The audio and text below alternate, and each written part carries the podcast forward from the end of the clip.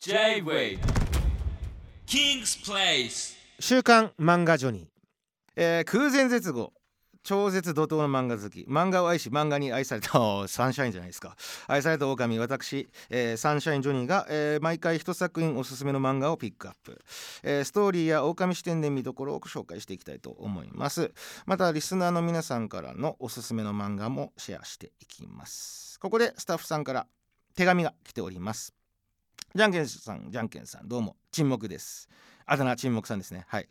えー、びっくりしましたよ。今までいろんな人が面白いと言って勧めてくれたけど眉間だった。へえ人気漫画のゴールデンカムイを先日ネットフリでアニメ版を見てみたんです。見たことなかったんですか？ゴールデンカムイ。へえーオープニングが始まってオープニングテーマが流れてきて歌い出しの人のボーカルの声いいなと聞いてたらあれ？聞いたことあるような。で A メロのボーカルあれ？知ってるなこの声。てかじゃんけんさんじゃねえってか。マウィズじゃんと。一人でニヤニヤした次第です。何が言いたいのかっつうとワインディングロード。本当良い曲ですね。って話です。ありがとうございます、えーちなみに、えーゴールデンカムイ実写化されますね。そうですよね。はい。じゃんけんさんはゴールデンカムイで好きなキャラは誰ですか？わあもちろんねその主人公の鈴木本も大好きですけどこれはやっぱ多い人いるんじゃないですか？やっぱ白石じゃないですか？あの愛され脱獄王の。白石やっぱ最高ですよね。はい。すぐ逃げて。あのキャラがもう最高です本当に。うん。で苦手なものが鹿の脳みそというね。あのえー、とアシリパそう。アシリパがねよくねあのアイヌの料理とかを出すんですけれども。はい。その時にねあの白石はもう絶対食えないということで大好きです白石。はい。それではリスナーの皆様から送っていただいたおすすめの漫画を紹介してまいりましょう。たくさんいただきましたけれどもまたはい選ばせていただきました。まずはラジオネームおじゅんじゅんさんから。この秋におすすめの漫画、えー漫画のご紹介です。鉄槌教師でいいのかな？はい、えー原作チョ・ヨンテクさん、えー作画ハン・ガラムさん。LINE 漫画でアクションが多めです。内容あらすじ、えー、ての子供が正しく教育を受けれる環境を目指し解決するために全ての行為が許される超特殊機構の主人公と、えー悪人が激しく対決するお話、えー子供だろうと大人だろうと容赦なく、えーずる賢くどうしようもない悪人を、えーめっちゃ強くてかっこいい教師がグーの音も出ないくらいのお仕置きをしちゃいます。解決の仕方も、えー斜め上からの鉄槌炸裂で本当にスカッとします。先日第2シーズンに突入しました。えー一気読みしちゃう課金注意ですよと。LINE 漫画なんですね。なるほど。超ヨンテックさん原作。韓国の方かな？いや非常に多いですよね。今、あのー原作だったり作画が、えー、と韓国人の方で、えー、と僕よく見目にするのがあの縦読み漫画。めちゃめちゃ多いですよね今。はい。ちょっとまだね俺はねあの縦読みに慣れてないんですけれども。うん。なんかあ特に携帯とかでね読まれてる方はもうだんだん馴染みが出てきたのかな。はい。これもどうなんだろう？これ縦読みなんだろうか？鉄槌教師気になりますね。はい。LINE 漫画で。おじゅんじゅんさんからのご紹介です。えー続きましてラジオネーム牛乳瓶さんからのおすすめ漫画でございます。タイトル「番王」将棋盤の番に王様の王ですね。作原作は綿引智也さん、えー作画は難しい。これで飽きない画楽って読むんだ。春夏冬で飽きない。で画楽あなるほど。秋がないからね。はいはいはいはい。聞いたことあります。はい。飽きない。画楽さんが作画の、えー番王。現在ジャンププラスで連載している漫画です。ジャンププラスはね間違いない漫画が多いのでね。はい。あらすじ。永遠の命を持て余している吸血鬼の、えー月山でいいのかな？はある日将棋に出会いその魅力にのめり込み300年を経て圧倒的な気力を。手にします。ほう。しかし人間に吸血鬼であることを隠していた、えー月山が馴染みの小さい将棋教室が潰れてしまうことを知ります。子供たちも通うお世話になっている将棋教室が潰れてはいけないと思った月山は、えー改装工事費4000万円を稼ぐために竜王戦に挑むことを決めます。竜王戦の賞金が4400万円。はい。将棋をよく知らない人でも読みやすい作品そして将棋の試合で描かれる各キャラの人間模様が良くて1回だけしか試合に出てこないキャラでも応援してしまいたくなるくらいの、えー人物描写とてもうまい作品だなと感じております。現在、え3巻までと追いつきやすい関数なのでぜひ読んでいただきたいです。将棋といえばね最近ですと藤井聡太さんが八冠ということでびっくりしますよね。本当に。全部ってことでしょタイトル。はい。なんか誰かがギャグであの平均年齢このタイトル取ってる人の平均年齢ってそれそのまんま 8つともあの藤井さんなので藤井さんの年齢そのまま書いてきた人がいてましたけれども、うん、恐ろしいよね。漫画より漫画してるよね、うん、藤井聡太さん。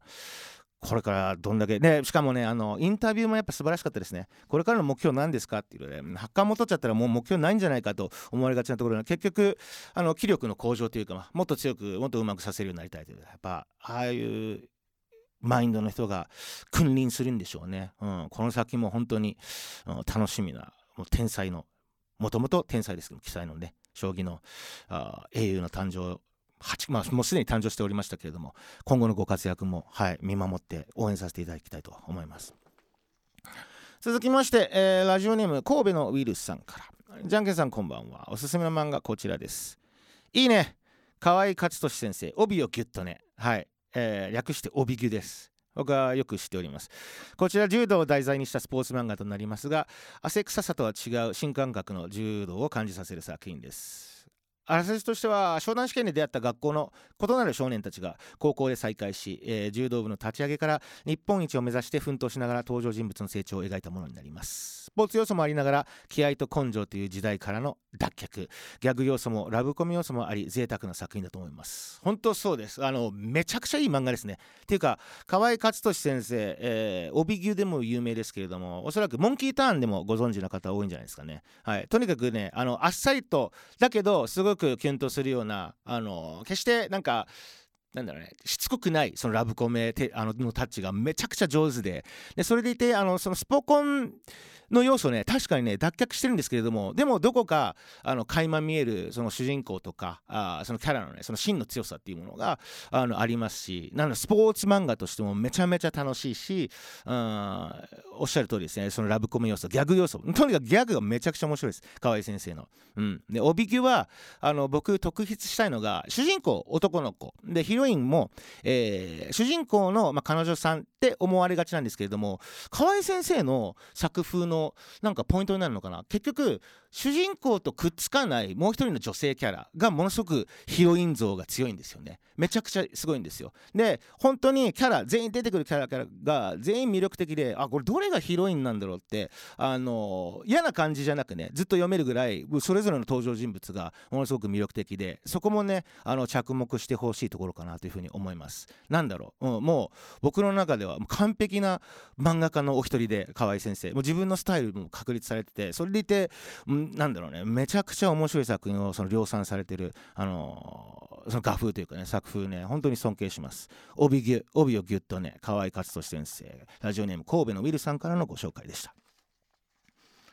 えー、ということでですね、えーと、3作品ピックアップさせていただきましたけれどもどうしよう。じゃあねあの気になりました。えー、なかなか将棋漫画というものでねあのめちゃめちゃヒットしているもの過去もありました。月下の騎士だとかそれこそ、えーと、3月のライオンでしたっけ？はい。将棋漫画なんかもヒットしておりますけれどもこの番王というものもどういったタイプの将棋漫画なのかあのー、設定はねあの他の漫画とも違いますしなんか面白そうだなと思いましたのでピックアップさせていただきます、えー、秋内画楽先生作画の番王。ラジオネーム牛乳瓶さんからのご紹介でした。3巻までね、僕も読んでみたいかなと思います。ありがとうございます。はい、えー、ということでですね、えー、続きまして私がおすすめする漫画を、えーと、ご紹介しようと思ったんですけれどもディレクターさんがねあのもうすでにね話題を持ってきてくれたのでせっかくなのでご紹介いたしましょうゴールデンカムイはいゴールデンカムイですねえー、我々もアニメのですね主題歌オープニングですね。はい。オープニングやらせていただいた漫画で、あのめちゃめちゃ大人気な漫画なんですけれども、改めてご紹介させていただきましょう。えー、原作、野田悟先生のですね、えー、なんて言えばいいのかな、冒険、歴史、えー、アイヌ文化、えー、それでいて狩猟漫画、そうですね。であります。はい。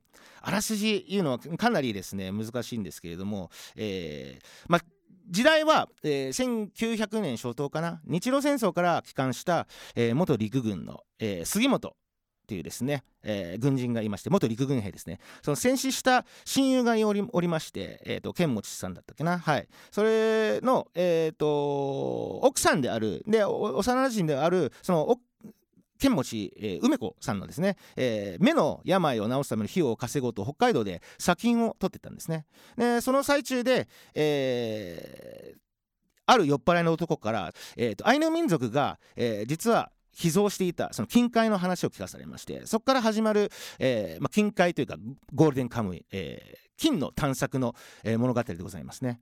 でその、えー、当時1900年代で、えー、一部のアイヌ人たちがですね日本人に対抗すべく密かにその貯めていたその20巻の金塊を持っていたアイヌたちをアイヌ人たちをですね虐殺して強奪したとあるとかでその男が、えー、北海道のどこかに隠した後に、え、隠し場所を誰にも伝える暇もなく捕まった時にですねその死刑囚として網走監獄に収監されたんですよ。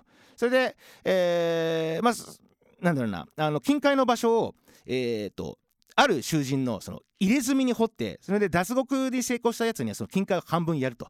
それでですね、えー、そこにいた囚人たちが脱獄してでその金がなあの隠し場所を見つけに行こうとするんですけどもそこから始まる、まあ、大河ロマンといいますかなんだろうね、まあ、ゴールデン探索物語でございますかね。はい。なんか一言で言うのやっぱ難しいなあの漫画。ただもうあまりにもその壮大なスケールでありましてで途中途中出てくるそのアイヌ民族のその先ほども触れましたアシリパさんとのですねその冒険譚なんですけれどもあのー、本筋のストーリー以外のそのグルメ的な要素だったりそういったものがものすごく楽しいです。はい、あのアイヌ人独特のその文化のその食事だったりその生活風習なんかも勉強できるというところもありまして、まあ、それでいて本筋の、えー、要するに近海探索の冒険ですね。それもものすごくロマンあふれる、えー、ものえ、物語になっておりましてものすごく、えー、歴史も好きな人はね、うん、あの昔ながらの、えー、新選組のでおなじみの菱形さんとかも出てきますし長倉新八とかも出てきますしいわゆる幕末の歴史が好きな人もあのすごく、え熱くなれる漫画となっております。はい。で我々はですねアニメーションの,、えー、そのオープニング初手でねやらせていただいても本当に光栄でした。昔ヤンジャンでねその表紙も一緒に飾らせていただいたこともありましてはい。非常にお世話になった漫画の一つもあります。はい。